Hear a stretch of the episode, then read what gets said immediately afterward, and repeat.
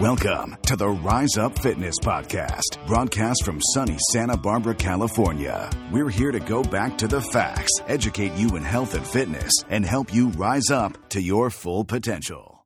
Hello and welcome to the Rise Up SD podcast. Yeah, we thought we should let Kyle back in here. Yeah, I mean, it was good to hear Emma. I got a day off, which is nice, and that was good. Um, but today we're talking about the Fountain of Youth. The, well, the well. I know, okay, I know, I know, not, I know. Let's not get ahead of ourselves. Let's how not to get ahead of ourselves. how to keep ourselves young. How to keep ourselves young. Um, so I had seen this article um, a while back. It's fairly new, but it's not super new. But there was a from study. 2017. Yeah, there was So a- couple years ago here. a, t- a, a, pub- a study published in uh, 2017, and they did a, a really good article about it. Um, and as far as research goes, I mean, a couple years old is still considered fairly new in the research world. yeah, if we were quoting from something like 1978, then we'd be in trouble here. Yeah. So um, it's a cool workout. So basically, the title of the workout is um, "Does workout reverse you know signs of aging?" Okay. So and it, and it's cool, and it outlines a couple different things. Now, there's a couple different things I like about this study. Okay. Um, it talks about high intensity interval training. Okay. So now. Before we get into exactly what that is, let's just get say this term gets thrown around a lot. It does. You see it everywhere. Hit H I I T H I T T everywhere. Right. And so that has a very different meaning for very different people and understandably. Now, all it means is that you're going at a high intensity and you're doing some type of high intensity and then either rest or low intensity. It doesn't specify how long that is, what you're doing. Right. And different places will will tell you that they have the definitive Right. idea and that's it's too common a term to be defined by like a certain number of seconds of this versus I mean, it can that. be as short as you know, you know, Tabata 20 on 10 rest is common. right or it can be much longer it can be like you know I did a four to- high intensity interval run yesterday and I did four times 10 minutes. right so that's still still an interval style and, And it's still high intensity. pushing that high Yeah. intensity barrier so just be aware that a lot of these terms um, in the fitness industry and in fitness studies um, do get used by different people to mean different things Correct. so, So, we just want to make you aware that you know in in this case before someone says oh well i didn't think that was defined as high intensity interval training in this case and for the purposes of this study right. anything in that range is Right, defined so- as so as let's high go- intensity interval training Okay, so let's go ahead and let's outline exactly kind of what it is that they were doing in here. Um, not like the, you know, basically going over kind of what Addie said is that there's different types of it. So this study um, involves 72 sedentary adults. So these were people who were not working out regularly, right? So that's important. Um, and there was two groups. Okay, there was 18 to 30, and then there was an older group that was uh, 65 to 80. Okay, so they were did this study for 12 weeks. It's a pretty long amount of time. Um, and they were divided into three groups. Okay, so there was the young group and the old group, but then they they did three different uh, basically routines. They did what they call um, their high intensity interval training cycling program. Okay, so this was their high intensity interval training was defined as four minutes of high intensity intervals with a three minute recovery. They did four rounds of that. Okay, so they did four minutes on, three minute rest, and they did that four times through. And they did that three days a week. So it's important to also note that they didn't do that every single day. So that's what they define as interval training. Addie was saying earlier, you know, all these different things, and it doesn't mean, and it's all, you know, this fitness industry kind of goes, go ahead. right no so it just you see things that say like oh you know it, it can only be 30 seconds of all out followed by rest it's not that's not Right. necessarily what it is So the this group did four minutes on, three minutes rest, four rounds, three days a week. The other days a week, uh, two days a week, they did a brisk treadmill walk. Okay. The second group did strength train. It was they called it the strength training group. They performed upper body and lower body exercises, and they did that twice a week. And then they did a third test group, and the third test group did the strength training twice a week, strength training, along with kind of an aerobic style workout, meaning they didn't do intervals. So Okay? that's the important part of that third group. They did a combination workout, but they did not do the high intensity intervals that the cycling group was doing. Right. And I think a lot of us would just think off the top of our heads if we looked at that, well, you're going to get some get some benefit from the HIIT stuff, you're going to get some benefit from the strength training. Um, and the group that does the both of them is going to see the most benefits, right? Right. So when when we were first reading this, that was kind of my immediate prediction in my head was like, oh, well, duh, it's going to be the group that does both that Right. does better, right? Right. So um, before we get into the results here, the last thing I just kind of want to mention is that they measured um, changes in leg strength, lean muscle mass, which again we talked about. Lean muscle mass was they're calling that wasn't in the studies. The article was muscle mass, right? Their their increase of muscle mass, oxygen capacity, and insulin sensitivity. Okay. They also biopsied tissue samples and analyzed cells from the volunteers' thighs before and after. So not super fun to do that, but extremely In the name of science. Right. So it was a very kind of thorough, long, controlled study, which we really liked. So So this, um, you know, and of course, when you're reading any kind of scientific literature and looking at the conclusions, it's always important to consider the sample group and you know they they had a wide range of ages which is great. You know there may be other variation. They don't mention you know men and women. They don't mention a, a lot of other um possible factors. They do so mention- that's always something to consider in this. That doesn't mean you have to throw the study out. No study is perfect but just read these things with a critical eye. I think that's always Right. important. Um the one one thing I did see that I really liked in this study, which was is that they said they were all sedentary adults, meaning that they weren't already working out regularly. That can have huge effects on people's fitness. Right. So definitely somebody that goes from a their own regular workout routine that they do to a different routine is going to be a very different result and comparison than someone who's really not working out at all. Right. Um so what they wanted to see was, you know, obviously the effect of exercise, not of oh, I already exercise is their change, right? So that was the goal. Um and they also wanted to specifically look at the effect that these types of exercises had on cells, right? So we we talk about the benefits of exercise up and down. We can. There are a million of them, but this was really just looking at what does it do to your actual cells, which is not something that we're able to see just by looking in the mirror, right? You don't look down at your quad and go, "Oh my god, my quad cells look amazing today." Like that's not something you're able Right. to do. So, what they um, found at the end of this 12 weeks, so all three exercise groups gained muscle, like we said, and improved aerobic capacity, which is wonderful. But those who did the high intensity interval training, so the HIIT style workouts, that cycling group, they actually got the biggest um, hit at the cellular level. So they said younger volunteers experienced a 49% boost in mitochondrial capacity. So that's the cell's ability to take in oxygen and produce energy. And what's the mitochondria, Addie? From The high school? powerhouse of the cell, of course. Back to high school biology. So, um, but they said older folks, um, the older folks in that group, so the 65 to 80 year olds, experienced 69% increase in that, um, which is fantastic. Um, so it says just to remind you from your high school biology, mitochondria uh, and ribosomes are organelles that are important for metabolism and aerobic fitness, but those tend to deteriorate as you get older. Um, so keeping these structures healthy, as they write, can reverse some of the signs of age-related decline within cells. So this is not like you're not going to look in the mirror necessarily and be like, "Oh, my crow's feet are gone." But at the cellular level, that high intensity training was actually helping the cells to be more efficient and to remain strong, keep those structures strong over time, which is incredible. Right. So we're not necessarily claiming that all of a sudden you're going to reverse the aging process and you're going to like look better if you start doing it. No, no, no. But Neither we do, is this article. But we do, um, you know, know that on the cellular level, it, it it makes a big difference. I mean, have you ever seen? Do you remember in high school when they were scaring you and they show the two twins smoke, the one that smokes and the twin that doesn't smoke? And Oh, the lungs. Cra- no, no, no, two twins that Oh, were the yeah, same. yeah, One's super crazy old and wrinkly, and one's you know whatever. That's another that has nothing to do with this. Let me just preface that. Yeah. But but that's damage to cellular level and stuff. So.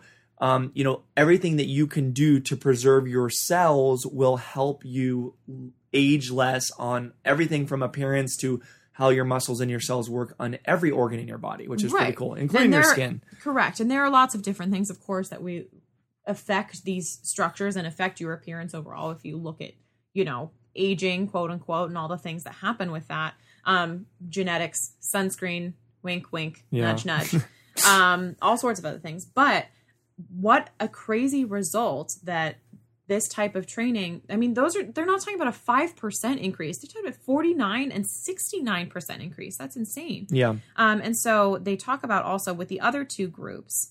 Um, I just had to read this quote from the doctor because it really reminds me of the, the high school thing. But in essence, the health of a cell and our body is directly dependent on the functioning of the mitochondria, um, which is, of course, the powerhouse.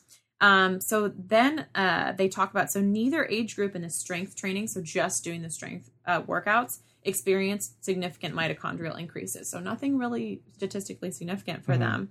Um, and in the combined group, so this was the one we thought maybe I predicted would do the best. And Only the younger group saw improvements. and they did aerobic exercise, like a steady state aerobic exercise, Right, and, and strength, strength. training. So this is not to um, disparage in any way the benefits that you get from strength training or from aerobic exercise. Right. But on a cellular level, this study is basically adding to the case evidence that these HIIT workouts are really, really beneficial for keeping your cells healthy, which is an incredible thing to be able to study.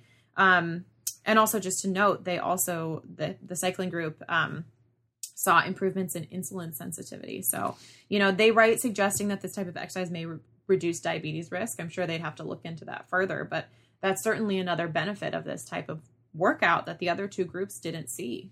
Yeah, and I think that's pretty pretty cool. Um, and again, we know there are benefits, like we were saying, to strength training, and we know there are benefits to aerobic exercise, right? Mhm. So someone who, let's say, does a um, you know a couple uh, two days a week of strength training and maybe like walks or something without that high intensity, they are going to get benefits. They are you're going to see you will see biomarkers in a sedimentary group come down that reduce other risks. Right. Right. All all exercise is good exercise. Right. And we will actually perhaps in another episode talk about some of the more specific benefits you get from that type of from those types of exercise. Right.